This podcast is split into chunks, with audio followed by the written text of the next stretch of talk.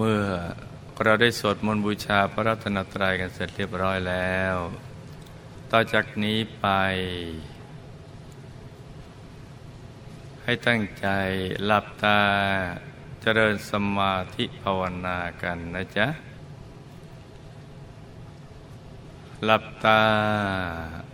เบาๆ พอสบายสบาย หลับ ตา เบาๆพอสบายสบาย จะถึงให้กับปิดสนิทนะจ๊ะ ให้เปลือกตาเมื่อเราหลับตาพลิมพลิม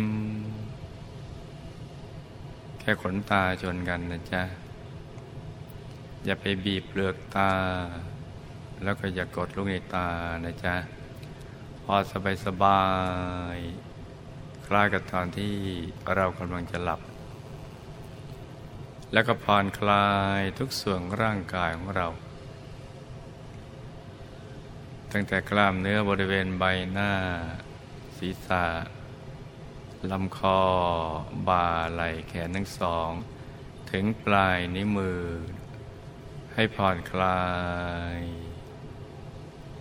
กล้ามเนื้อบริเวณลำตัว ขาทั้งสอง ถึงปลายนิ้วเท้า ให้ผ่อนคลาย แล้วก็ทำใจของของเรานะให้เบิกบาน ให้แจ่มชื่น ให้สะอาดบริสุทธิ์ผ่องใส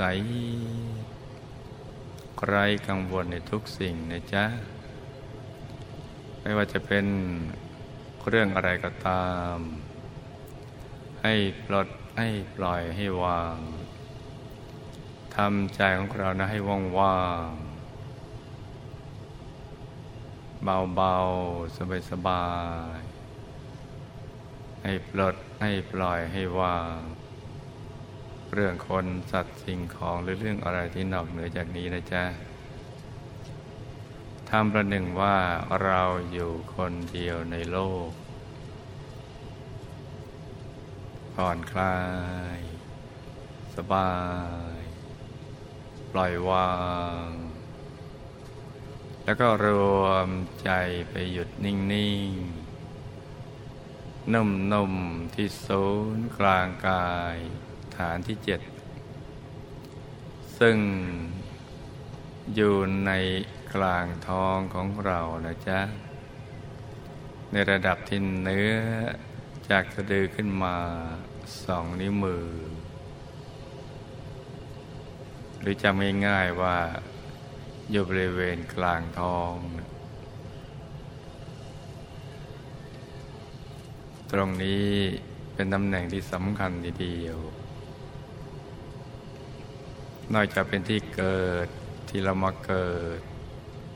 ที่ตายของเรา ที่เราหลับ ที่ตื่นแล้วเนี่ยซึ่งเป็นที่เดียวกัน ยังเป็นต้นทาง ไปสู่อายตนะนิพพาน ในเส้นทางสายกลางภายในนะจ๊ะ ที่พระสัมมาสัมพุทธเจ้า ทุกๆพระองค์ พระอรหันต์ทั้งหลายเนี่ย เมื่อท่านปล่อยวางจากสรรพสัตว์และสรรพสิ่งทั้งหลายแล้วเนี่ยใจของท่านก็จะกลับมาหยุดนิ่งๆ นุ่มๆ ที่ศูนย์กลางกาย ฐานที่เจ็ด ในกลางท้องของท่านเนี่ยในระดับที่เนื้อจากสะดือขึ้นมาสองนิ้วมือตรงนี้นะจ๊ะ ใจท่านก็จะนิ่งๆ ล่อยวางหมดแล้วนะไม่ได้คิดอะไรเลย ไม่ผูกพันกับอะไรทั้งสิ้น คลายความผูกพันในสรรพสัตว์และสรรพสิ่งทั้งหลาย แล้วว่ามันไม่เกิดประโยชน์ ในการที่จะดับทุกข์ของท่านได้เมื่อใจของท่านนิ่งถูกส่วนเพราะปล่อยวางแล้ว ใจของท่านก็จะ ลื่อนเข้าไปสู่ภายใน อาการคล้ายๆกับตกศูนย์ลงไปหล่นจากที่สูง คล้ายๆกับเรานั่งเครื่องบินแล้วก็เปิดประตู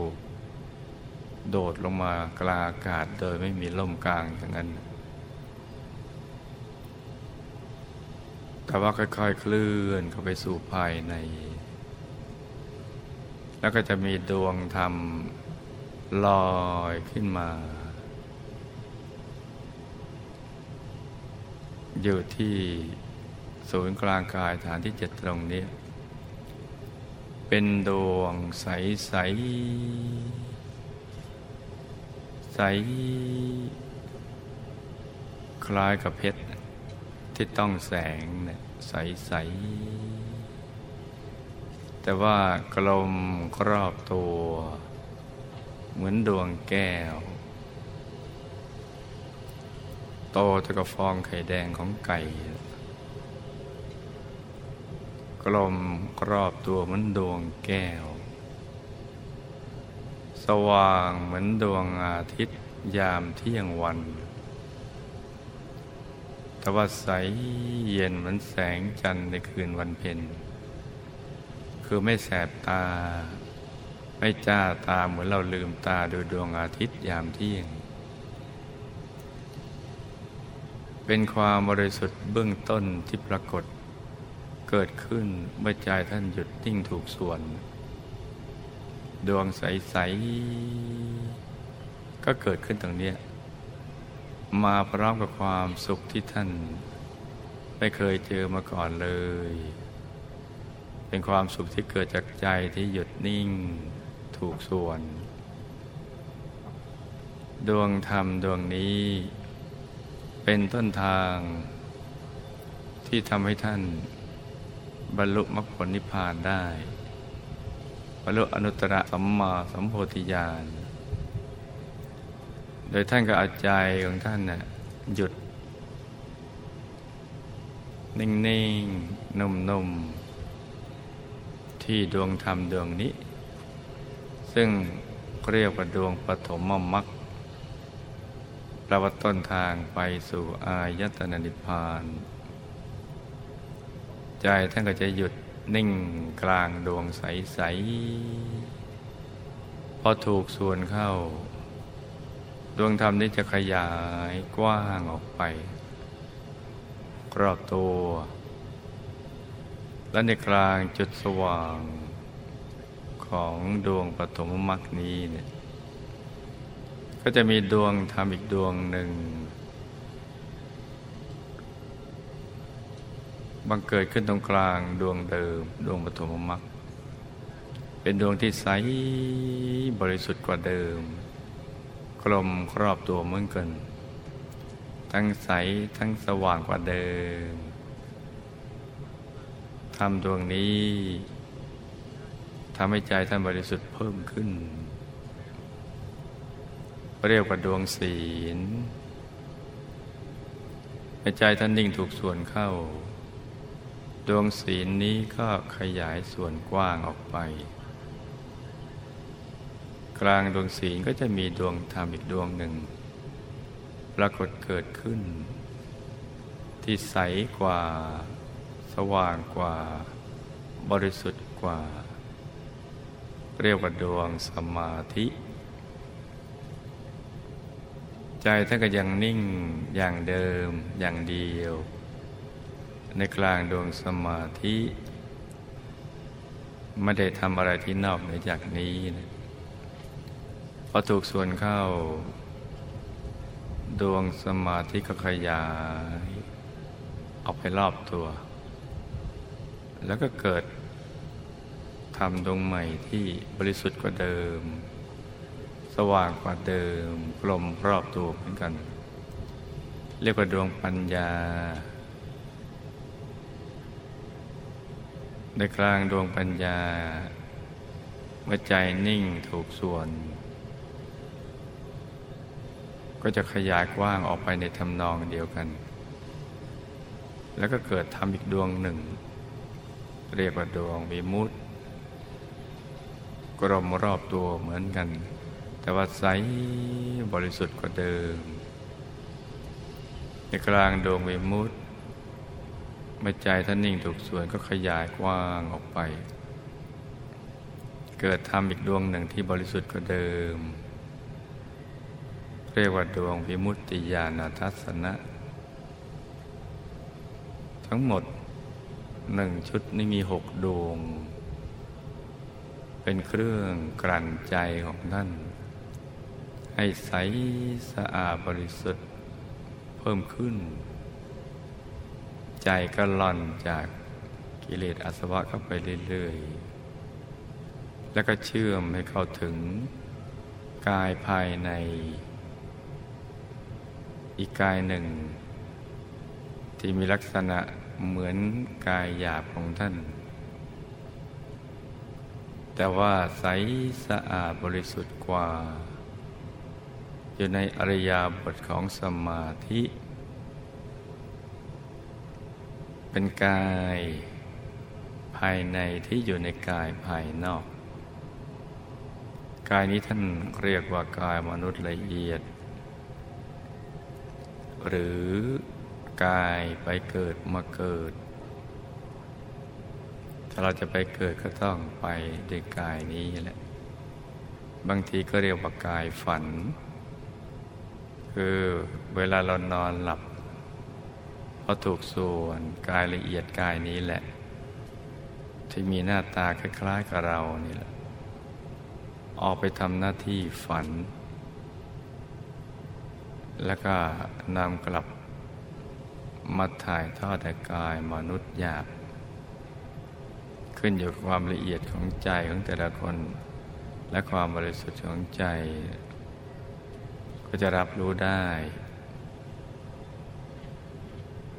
และในกลางกายมนุษย์ละเอียด เมื่อใจท่านนิ่งถูกส่วนเข้า ก็เป็นอันหนึ่งอันเดียวกับกายมนุษย์ละเอียด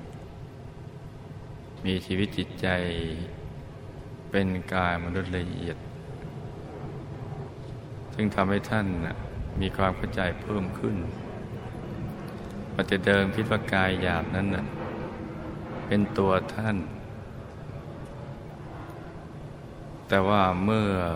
เข้ามาถึงกายมนุษย์ละเอียดนี้เนี่ยท่านก็ได้ความรู้เพิ่มเติมว่ากายมนุษย์หยาบนั้นเป็นประดุษ บ้านเรือนหรือเสื้อผ้า ที่เป็นที่อาศัยของกายมนุษย์ละเอียด เพราะฉะนั้นใจของท่านก็จะยิ่งคลายความผูกพันกับกายมนุษย์หยาบแล้วก็หยุดนิ่งอยู่ในกลางกายมนุษย์ละเอียดพอถูกส่วนท่านก็จะเห็นดวงธรรมในกลางกายมนุษย์ละเอียดในทำนองเดียวกัน อีกหนึ่งชุดหกดวง คือดวงปฐมมรรคดวงศีล ดวงสมาธิ ดวงปัญญาแล้วก็ดวงวิมุตติวิมุตติญาณทัศนะ อีกหนึ่งชุด ที่กลั่นใจของท่านให้บริสุทธิ์เพิ่มขึ้น แล้วก็ไปเชื่อมกับกายที่ละเอียดกว่าเดิม เป็นกายภายในที่ซ้อนอยู่ในกลางกายภายใน กายนี้สวยงามกว่าเดิม เรียกว่ากายทิพย์เพราะว่ามีเครื่องประดับ เป็นกายสำหรับเมื่อเราไปบังเกิดขึ้นในเทวโลก ในสุคติโลกสวรรค์กายนี้จะบังเกิดขึ้นแบบไม่มีบิดามารดา ที่เรียกว่ากายโอปปาติกะ บังเกิดขึ้นทันที กายทิพนี้เนี่ยมีเครื่องประดับพร้อมเหมาะกับสังคมของเทวโลก มีอยู่ในกลางตัวของท่าน ใจท่านก็จะหยุดนิ่งอย่างเนี้ยไปเรื่อยๆ ก็จะบรรลุกายในกายไปตามลำดับจนกระทั่งเข้าถึงกายที่ซ้อนๆกันอยู่ภายใน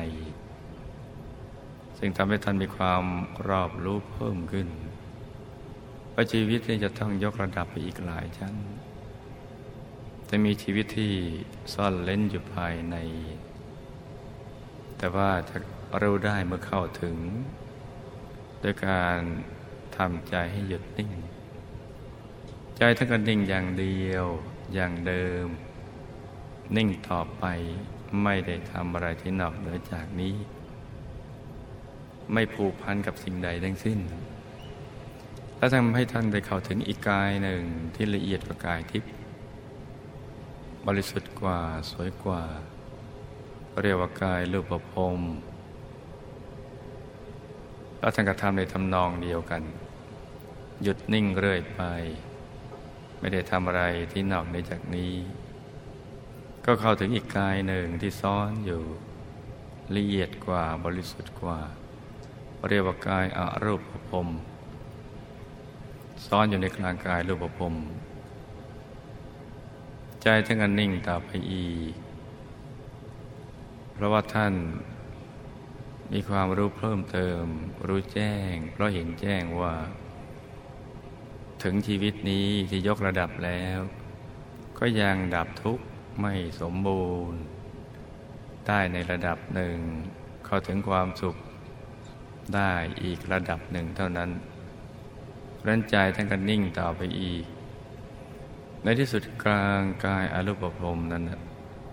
ท่านก็เข้าถึงอีกกายหนึ่ง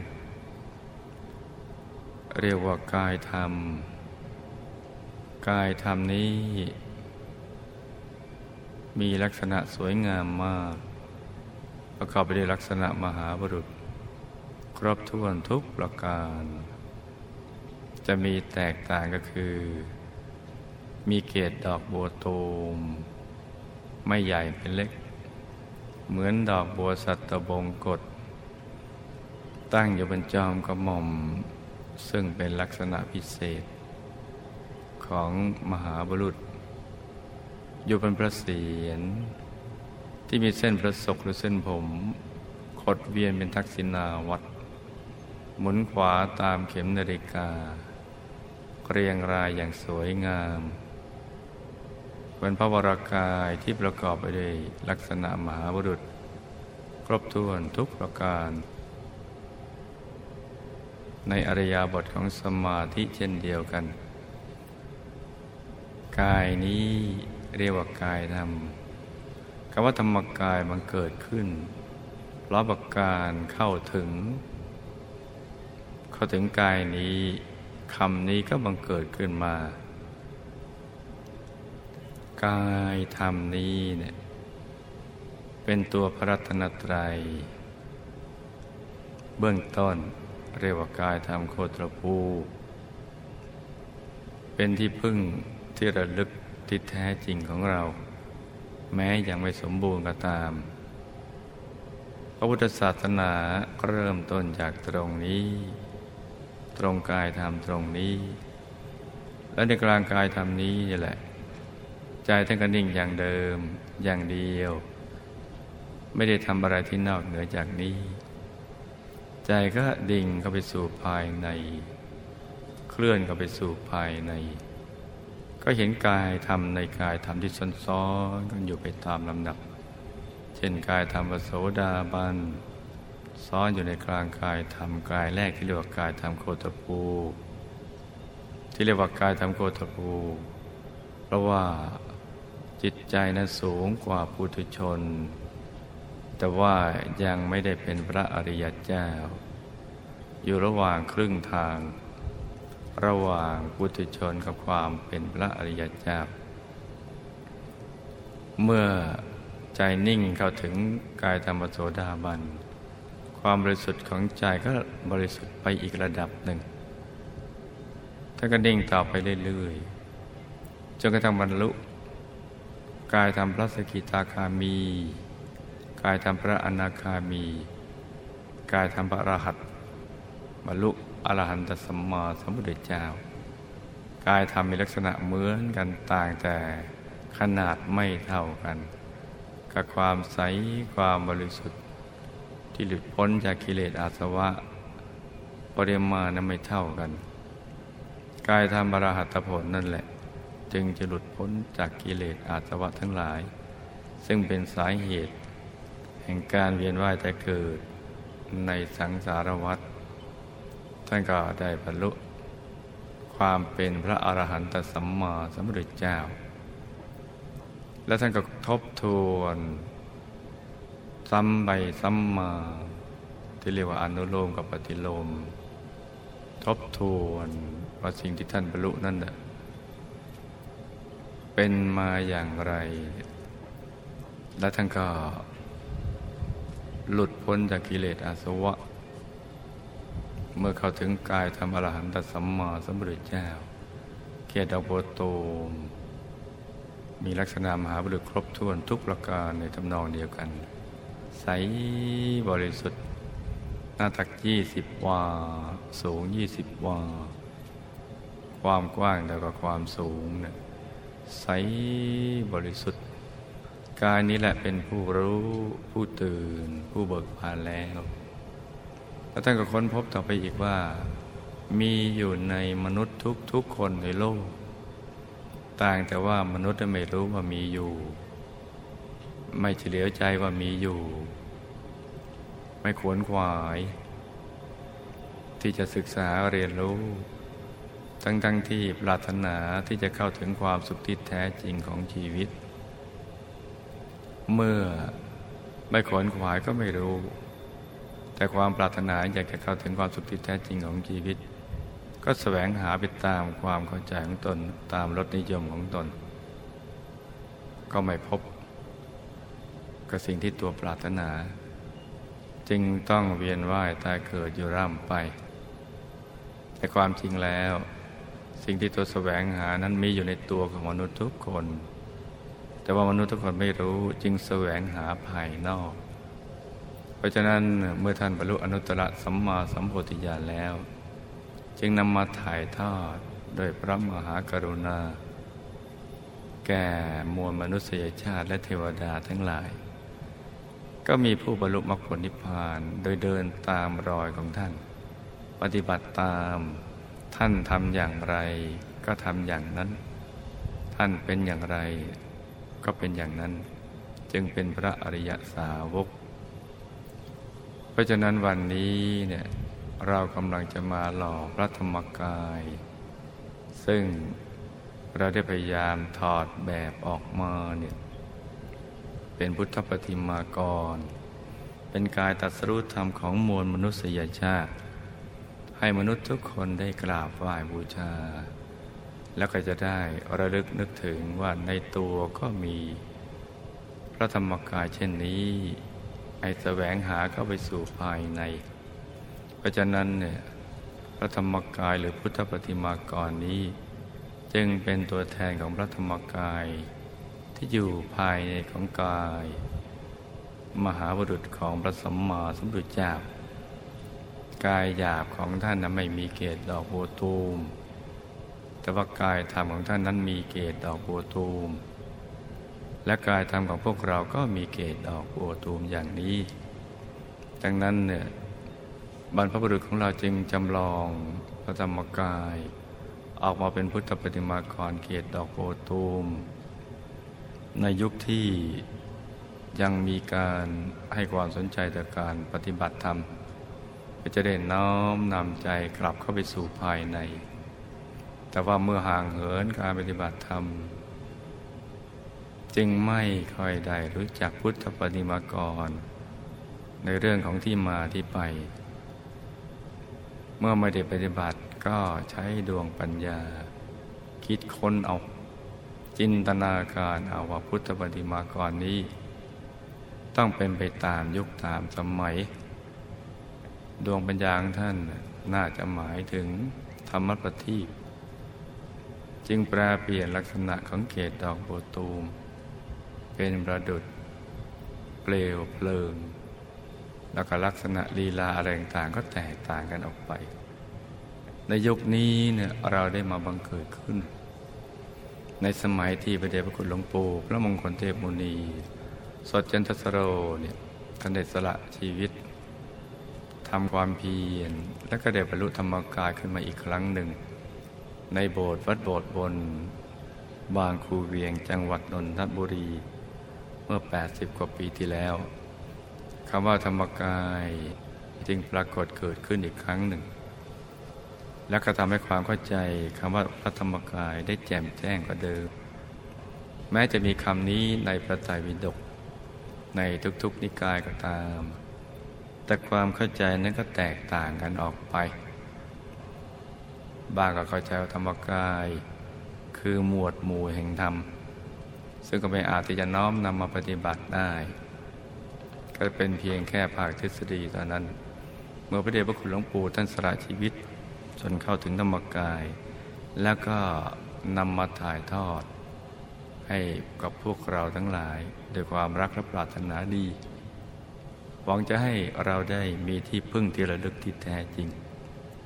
เพราะฉะนั้นนี่เรามาอยู่ในยุคที่เฉพาะสำหรับผู้มีบุญ ที่จะได้รู้จักคำว่าธรรมกายอย่างแท้จริง ซึ่งจะนำไปสู่การปฏิบัติให้เข้าถึงธรรมกายของตนเอง และเข้าถึงสันติสุขภายใน ที่จะขยายไปสู่สันติภาพภายนอก เมื่อเกิดการขยายตัวกันต่อๆไป ในฐานะผู้ให้แสงสว่างก็แนะนำกันต่อๆกันไป เพราะฉะนั้นวันนี้เราจะมาหล่อพระธรรมกาย ประจำตัว เพื่อที่จะประดิษฐานภายในมหาธรรมกายใจดี ให้ครบล้านองค์ และอีกองค์หนึ่งก็จะไปเป็นพระประธานที่วัดบ้านขุนอำเภอฮอดจังหวัดเชียงใหม่ ดังนั้นก่อนที่เราจะได้พร้อมใจกันประกอบพิธี หล่อพระธรรมกายประจำตัวนี้ ให้รู้ทุกคน รวมใจมาหยุดนิ่ง ๆ นุ่ม ๆ ที่ศูนย์กลางกายฐานที่เจ็ดอย่างสบาย ๆ ให้ตรึกนึกถึงดวงใส ใจหยุดอยู่ในกลางดวงใสๆหรือเราจะนึกถึงบุญ บิ๊กบุญสี่บุญที่เราได้ทำผ่านมาสามบุญแล้วนั่นแหละนึกถึงบุญเหล่านั้นมาประมวลเป็นดวงบุญใส ๆ ด้วยใจที่มีความปลื้มปิติยินดี ดวงบุญใส ๆ นี้เนี่ย